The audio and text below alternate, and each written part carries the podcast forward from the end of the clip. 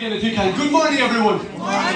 It's good to see you on this rainy mid-November, half nothing between nothing Sunday, and you got out of bed and you came to church. I hope and pray that you will be blessed. Amen. Amen. amen. I want to talk to you today about upside down happiness.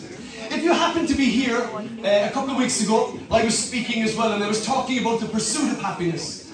And the point I was making in that sermon was this that whatever we think our happiness is, whatever it is that we think we are pursuing to make us happy, God has another purpose and God has another plan. And uh, we looked at a guy called Solomon. Solomon was the richest, wisest, most influential king of his time, and he spared himself nothing. He didn't spare himself any desire he ever wanted. He had wine, women, song, property, projects. He did absolutely everything. And in the end, he said it was all meaningless. Everything that he chased, everything he was told would make him happy, turned out to be absolutely meaningless.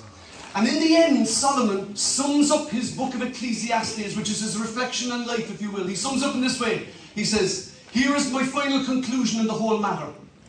This is what man should do. He should fear God and obey his commandments. Amen. That's it. Amen. He says, out of that will come man's truest happiness. I want to talk to you today, however, about upside down happiness. Now it continues on a little bit, and the reason is, the reason is this. I think that we in our own selves sometimes have our idea of happiness upside down. We think we know what would make us happy. I know I think I know what would make me happy. Let me tell you what makes me happiest of all. Getting my own way. Hallelujah. I'm never happier than when I get my own way. And when I get what I want. Hallelujah. Is it any wonder he's so happy he gets everything he wants? I think that's what would make me happy. And I think we all have, if you will, an agenda in our lives that is an agenda where we have comfort and plenty, and we are pain free, and we've got lots of friends and no trouble. That's our agenda for happiness. But I want to say to you this morning that I think God's agenda for happiness might actually be the other way around. Our truest happiness might actually be not in the comfort and the care and the painlessness or in getting our own way. It may actually be the other way around. I want to look this morning at a couple of passages of Scripture, a couple of verses from Scripture. Uh, I'm going to put up three short passages in Scripture, which I think point to what I'm calling counterintuitive happiness. And that is, when we look at these verses, the situations that the writers are describing are not what should make us happy. So if you know what if you know what intuitive is, it means what we instinctively think is right. These verses are counterintuitive. They go in the opposite direction to what we think would make us happy. Is that okay with you? We're going to look at those in a second, but we're going to pray first. Would you stand with me? We're going to pray that God's voice would speak to us this morning. I invited the 10 o'clock service to do it. I'm going to ask you to do the same. You can do the same if you want to online. I'm going to ask you, would you put one hand on your heart and one hand on your head? No, I've only got one hand free, so I just put mine in my heart for the moment. And I'm going to ask you, we pray. Father in heaven, I pray that as we look at your word this morning, it will not only change the way that we think, but it will change the way that we feel. Lord, I pray this morning as we look at your word, it would speak to us. We pray that your Holy Spirit would capture some of these, your living words, and apply them right to our hearts, and right to our minds, and right to our lives. We pray, Lord, we would walk out fuller and not emptier, happier and not sadder, stronger and not weaker in Jesus' name. And God's people say. Take your seats, brothers and sisters, while I drone on for another small while. Okay, let me start off with this verse. This is from James. James was the brother of Jesus Christ himself. He was his natural physical brother. This is what he wrote in the early New Testament to the early New Testament Christians. Here he writes this. He says, Dear brothers and sisters, that's everyone, who? Everyone, all of us. When troubles of any kind come your way, consider it an opportunity for great joy. Amen.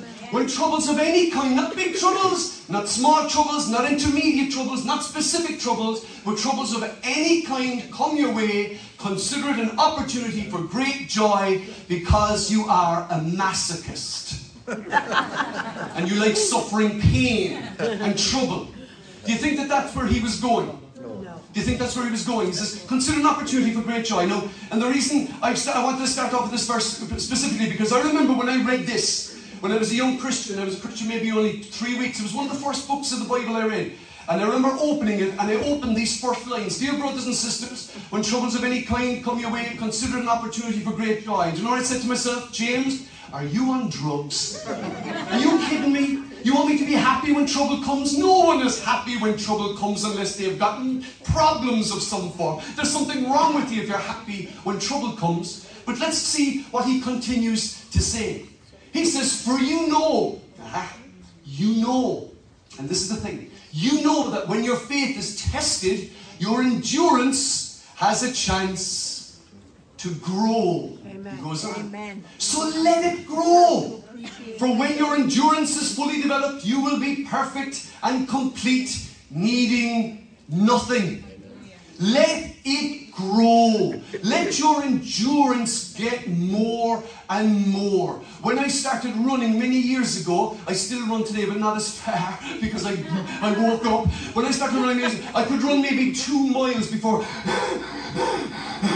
But eventually, within a year and a half, I ran a marathon, 26.2 miles. Ran the whole distance because my endurance grew through continually practicing and exercising. Are you with me? That's what endurance looks like, and I'm sure many of us here have experienced that. Now I know what you're thinking, right? I get up on a rainy, grey, mid November Sunday morning, and I come into church, and that fella up on top of the stage starts talking about endurance. I'm so glad I came to church today. I've already endured coming to church, and now I have to endure listening to him as well. I'm in on endurance. You see, God is interested in something in your life that we sometimes take for granted. He's interested in something more. You see, when we pray, we believe that God gives us good things. Can I get an amen to that? Amen. When we when we pray, we ask God to do good things, open doors for us. Amen? Amen. God does those things. He loves to bless his people. He loves to do it. But he's interested in something else. Here's the writer, Rick Warren. He's a writer, he's a pastor, he is the founding pastor of a church called Saddleback in California, USA. An amazing guy with an amazing story and with a tragic story. He's got a great story. His story, we will tell that, we'll talk about that some other day maybe. But here's what he wrote about two Christians about the Christian life. He said this. He said, Much confusion in the Christian life comes from ignoring the simple truth that God is far more interested in building your character than He is in anything else.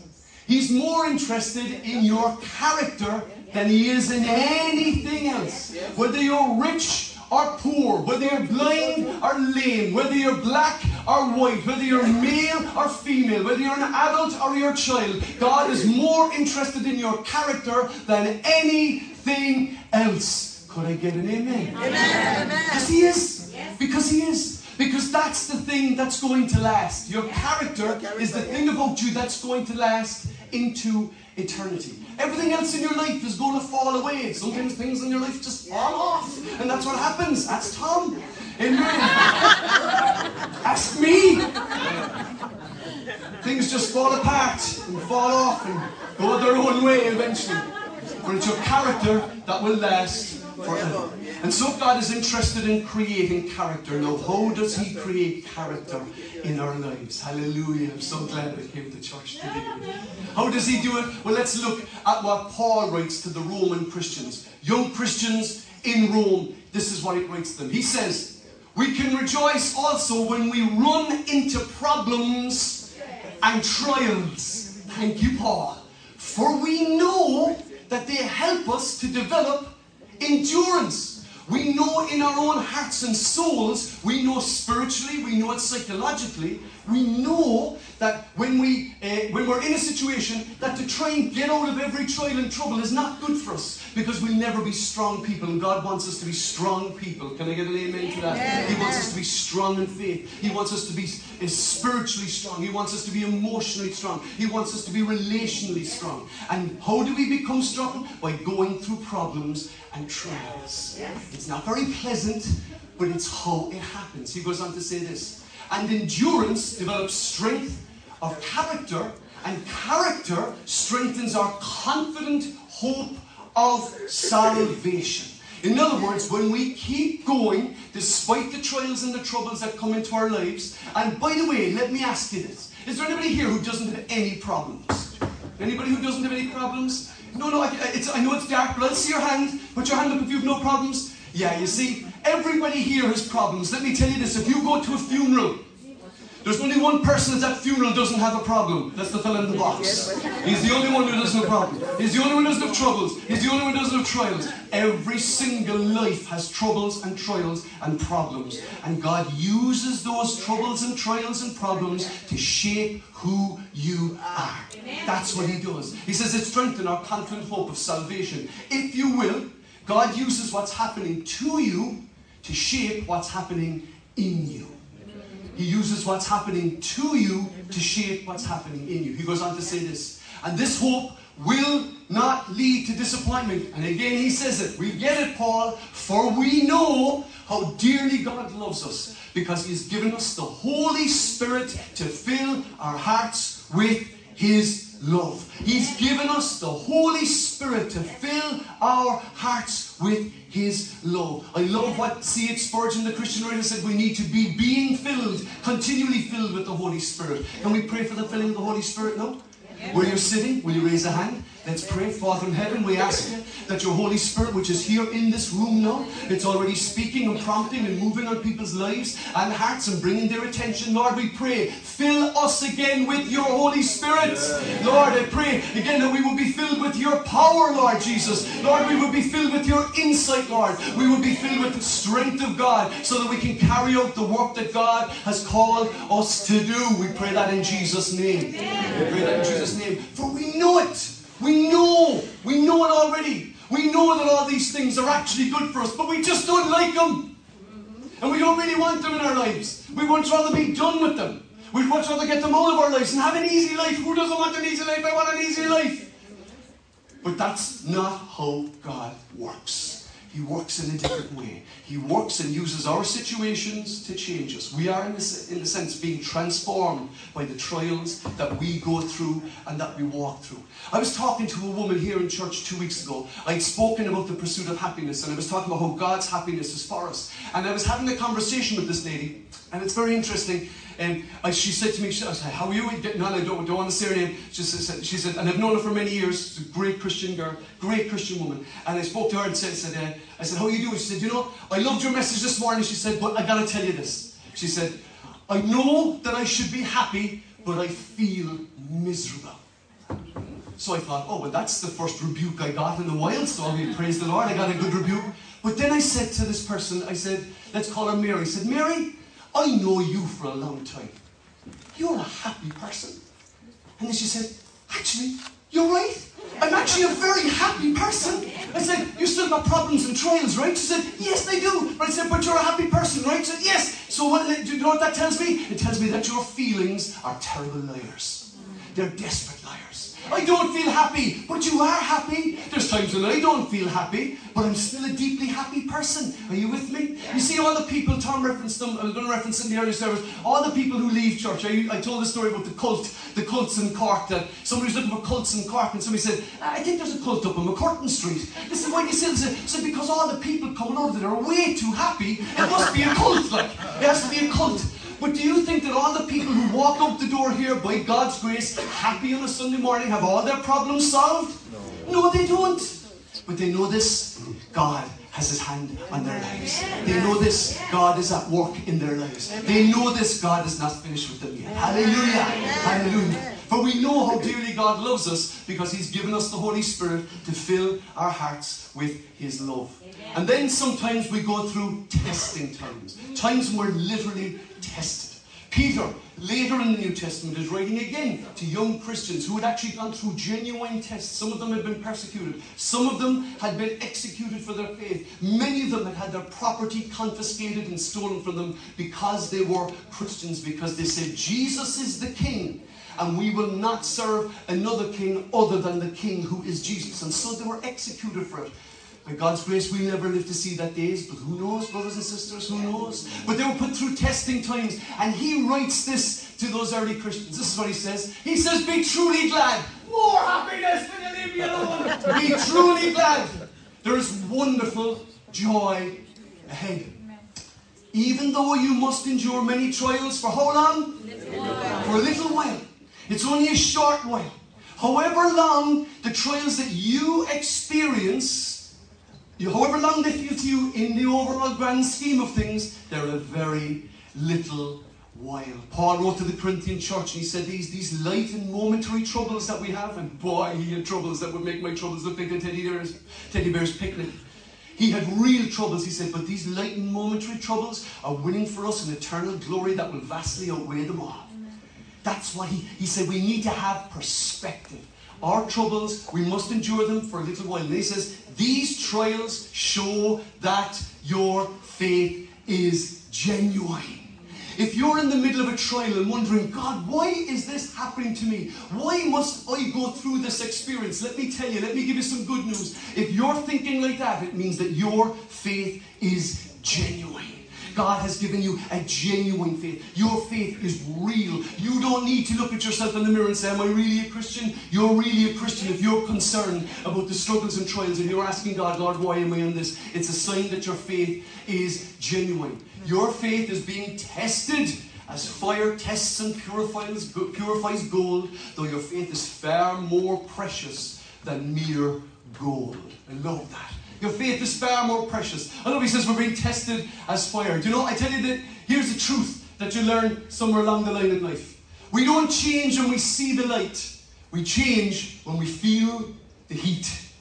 When we face the consequences of our choices and our decisions. When the heat comes on, that's when we change. Amen. I knew a person many years ago, um, they'd been a smoker most of their lives and they were now in their 50s. And even though the public health campaigns had warned uh, people. I mean, there was a great public health campaign going on in Ireland even at that time, was warning people that you must stop smoking because smoking will kill you. You can get cancer, lung cancer, heart disease, stroke, high blood pressure, all these things. And this person would sit through watching ads on TV, having a cigarette while the ad was saying that cigarette is killing you. Oh, is it? Oh, that's grand, isn't it? I'm not worried about it. But then one day, this person, whom I love, got a heart attack. A very bad heart attack. And do you know what happened? He never smoked again. Not even one more cigarette. Not one more puff. It was all over. He didn't change when he saw the light. He changed when he felt the heat. And sometimes God allows heat in our lives to change us to purify us. He doesn't send problems into our lives, but He does allow problems to, to correct us and to protect us and to direct us and to change us. That's what He does in our lives. Is, are, are you with me so far? Okay, I haven't lost you yet. You see, when I was a child, just a small child, I was dumb. Joseph, my brother Joseph, he's the brains of the operation. But I was the dumb child. I got the no brains at all from nobody. And I was so I remember watching my mother ironing when I was a kid, you see. And every time she did ironing at home, she would say to me, if I was with her, she'd say, Don't touch the iron, it's very hot. So every time she ironed, she'd say, Don't touch the iron, it's very hot. And this was going on, you know, for a couple of years. You'd see her ironing stuff, and she'd iron and say, Don't touch the iron, it's very hot. Don't touch it. So one day, we were at home and she was ironing. And she stopped ironing, put the iron back on the, on, on the little rack at the end and said, Don't touch the iron, it's very hot. And then she left to do something. I don't know what she did, to, what she left to do, but she left to do, and then all that was left was just me and the iron. And I was like Eve in the Garden of Eden. And the iron began to say to me, does your mother really mean I'm that hot? I mean, really that hot? What can be that hot that you can't touch it? And so I began to listen as the iron said, Come touch me. And so I came closer and I reached out my hand. Bang! I felt a shock through my body from that touch of that iron, right from the top. Oh, I can literally physically feel it now. I just went, ah! And of course, everyone said, what happened? Nothing.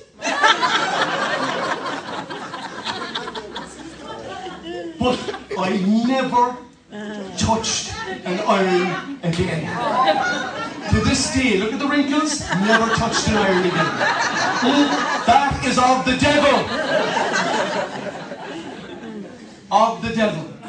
And I have to tell you this, that every time since then, and that's 40 plus years ago, it's longer, it's 45, it's almost 50 years ago, Anytime somebody says to me, don't touch that, it's hot, I go, okay, no problem, don't worry, I'm going to it. Never touch the hot thing again. I can go and I'm, I'm cautious around radiators. Is that thing hot?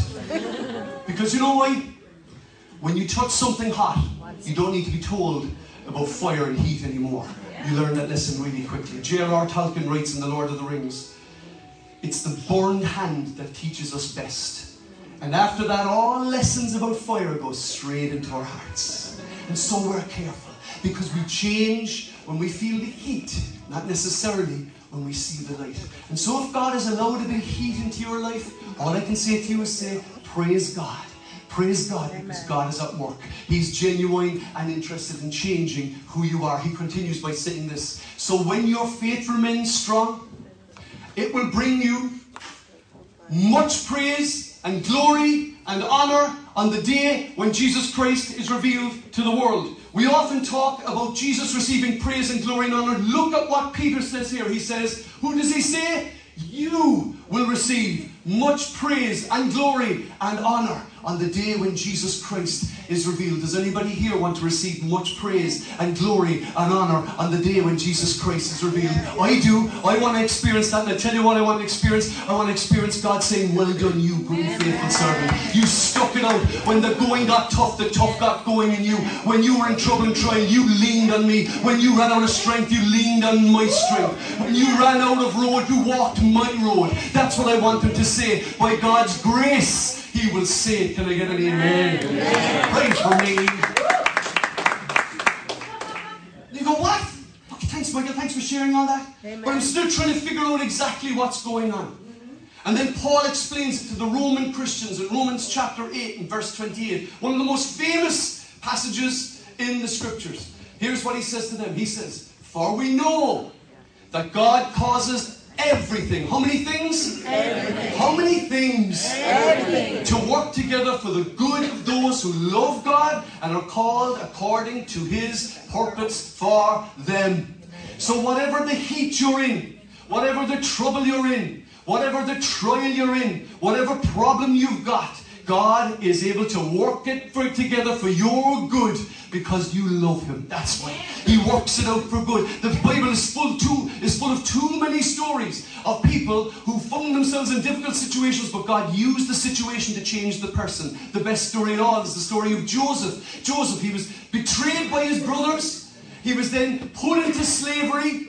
He ended up in prison, and eventually, when God was ready, he went to the palace and he became a ruler in Egypt. But it was only after all of that process, at any stage, God could have said, No, that's enough of a test. But he wasn't ready until God said he was ready. Again, I have to repeat God doesn't bring the problems into your lives, but he does use the problems to change Amen. who Amen. you are who you are. And I love He causes everything to work together for those who love God and are called according to His purpose for them. How, how does this work out? So, so let me give you an example. Here he goes on to say this. This is what he says. He says, For God knew his people in advance. He knew you in advance.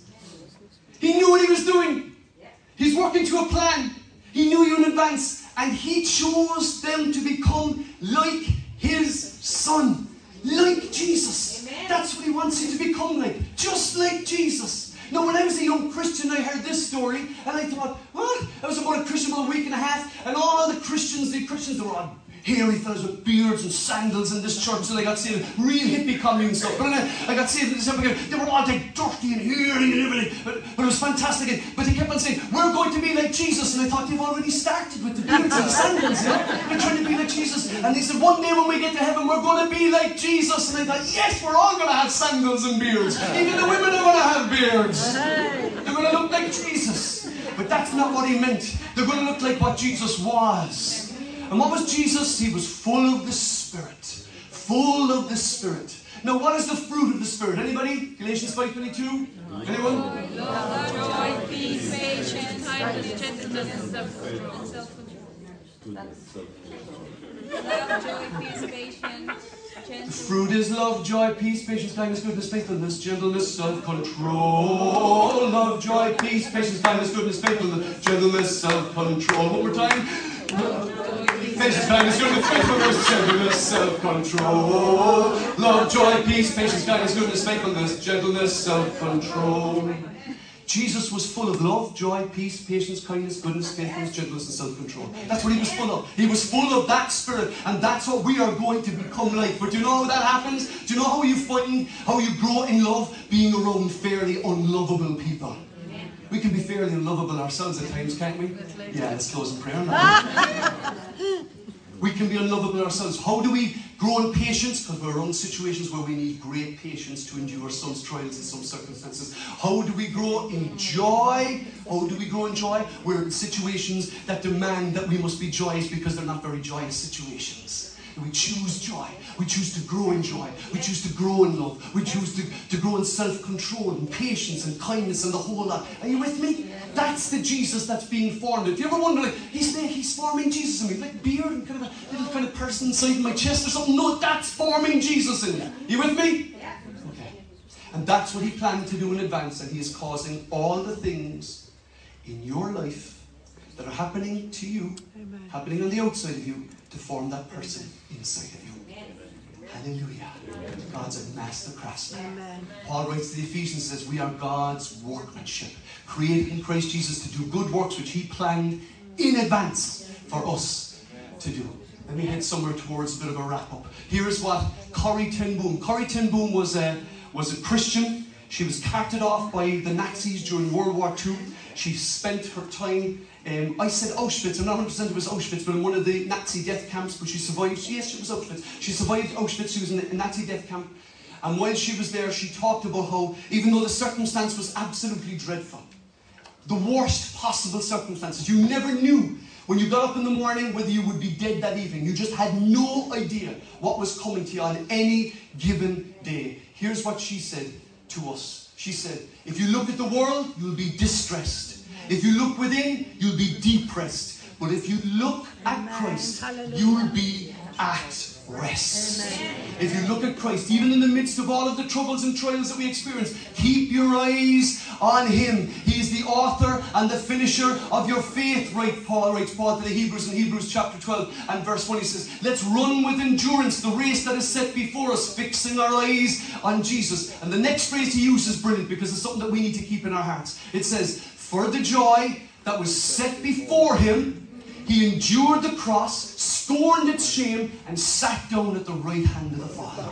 He didn't go through the cross because he liked suffering. He didn't go through the cross because he, he, uh, he just wanted to do it for the crack. He didn't go through the cross because it was going to be great fun. He went through the cross for the joy that was set before him. And that's what the disciples and that's what the writers are saying to us. We go through these trials and these struggles and these problems and these situations and we keep our eye on Jesus for joy that is set before us because God is at work in us and is bringing us to his desired end. Amen?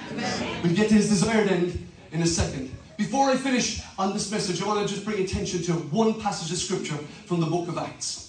Now, I probably could have preached the whole sermon on, on this particular passage, but as I read it on Friday, I know that God spoke to me through it, and He spoke to me through it, and I wanted to bring it to your attention this morning. Sometimes, when we are in trouble, or when we are in trial, or when we're in a situation, we just want to escape. We escape in different kinds of ways. Sometimes escape is walking out in a relationship. Sometimes escape is walking out on the job. Sometimes escape is getting involved in escapist activities alcohol, drugs, sex, distraction on social media, distraction by television. We just want to escape the situation sometimes when, the, when we are in the middle of trials. But sometimes escaping is the worst thing that we can do. In Acts chapter 27, we read the story of Paul sailing to Rome.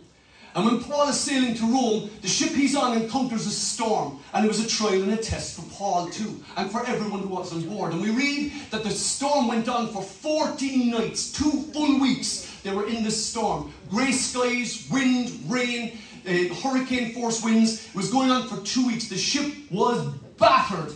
The ship was on its last legs. They threw the cargo overboard. They threw the ship's tackle overboard, just trying to stay afloat. And then finally they come within sight of land. But just before they come within sight of land, the Lord speaks to Paul, and the Lord says to Paul, I am going to spare the life of everyone on this ship, but the ship is going to run aground. But everyone's life will be spared provided you stay on the ship. And so Paul tells the ship's captain, Listen, God has spoken to me and he's told me that this ship is going to make it. We're going to have to run aground, but everyone is going to survive provided we stay with the ship because the ship was God's vehicle to bring them to his desired end. I hope you can see where I'm going there now. So you're in a ship, you're in a storm, you're in a trial, and that ship is there. But this is what happened. It says, the sailors tried to abandon the ship. This is after Paul said this. The sailors tried to abandon the ship. They lowered down the lifeboat as though they were going to pull out anchors from the front of the ship. So they kind of snakily went up to the front, said nothing to no one, said, This is it, I'm getting out of here. Lower down the boat there quick, Vesuvius. Guys, come on, get your hands on that there, let's lower it down. And they were going to escape the ship on the quiet when nobody was looking. But this is but Paul said to the commanding officer and to the soldiers, You will all die unless the sailors stay on board. And so the sailors cut the, so the soldiers cut the ropes of the lifeboat and let it drift away. Sometimes we contemplate lifeboats in our lives. We think we can escape. I just need to get out of this situation. My head is wrecked. My heart is hurting. My body is sore. I just need to get out of this situation. But if these sailors had gotten into that lifeboat, that lifeboat would not have been a lifeboat, it would have been a death boat. It would have cost all of their lives. And sometimes when we want to escape, and sometimes when we walk, want to walk out of a trial, or we want to walk out of a trouble, or we want to walk out of a circumstance, sometimes we want to walk away and remember it's not just us who's on the line here. Sometimes there's the people who are, I hate to use the, the metaphor, it's the people who are sailing with us who are going to suffer Amen. the price Amen. as well. If, God forbid, my wife decided to walk out on me tomorrow, and she might have good reason to do that, but if she did, it wouldn't be just me who'd pay the price. She'd pay the price. Our sons would pay the price. Our wider family would pay the price. Remember, it wasn't just about the sailors. And your life and your situation isn't just about you. And remember what's even more. People are looking at your life. And you're saying, I'm a Christian. And you're going to say, I'm going to stand and go through the storm, whatever happens. I'm not going to take the escape route. And God wants to speak to some of you here this morning. And I know it's a very live thing for some of you here this morning. Because God has spoken clearly to me about it. And He wants to say to you, do not take the escape route out of this situation. Stay with the boat Amen. and let me deliver all of you. Let me deliver you. Stay in the boat. No, that may be your church, your home, your work. I don't know what your situation is, but you know what that situation is, and that word of God is speaking directly to you right now, and you know it. That okay? I'm going to leave that there with you. We'll return to it in just a second.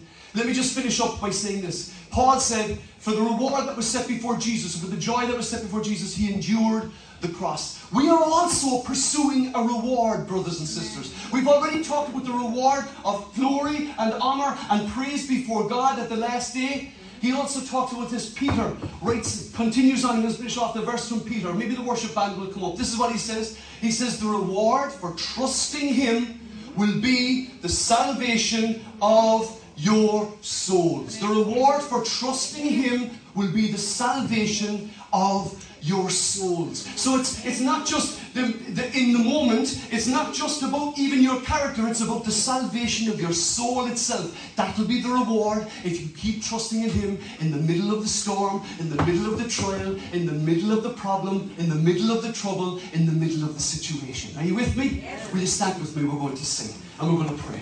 We're going to sing, and we're going to pray. I love when Paul says, God is working all things together for the good of those that love Him and are called according to His purpose for them. But that doesn't mean that we understand what's going on. It doesn't mean that we can see quite clearly what's going on. But this is what it does mean it means that we know that He is at work even when we don't understand it, even when we don't see it. He is still at work in our lives. Could I get an amen? Can I ask you, could we close our eyes just for a moment? We're going to sing in just a second. We're going to sing in just a second. If you're here this morning, and for you, the idea of escaping from the trial of the problem that you're in is a very real thing. For you today, you have been contemplating a great escape from your trial and your trouble. Instead of standing still and letting God do what He needs to do in you, instead of keeping the shoulder down and the head down, you want to escape and get out of your situation, whether that is a relationship or a work problem, whether it's a home problem. I don't know what your situation is, you know it, and you know if God has it. With every eye closed in the room, and that's your situation, you say, Lord, I want to say to you today, I really do want to escape, but today I hear your voice, and I'm going to trust you for the future in the middle of this trial. If that's your admission, if that's your prayer, if that's your request this morning, will you raise your hand to heaven so that I can see it? With every eye closed. I see your hands all over this room. I see your hands all over this room. I see your hands all over this room. Let me just ask you one other thing. If you're here this morning, you want to say, Lord, I don't understand all the problems in my life. All I know is that you're at work in me, and I want you to. I want to say this morning, Lord, will you continue to use my trials to transform me? Will you continue to use what's happening to me to change what's happening in me.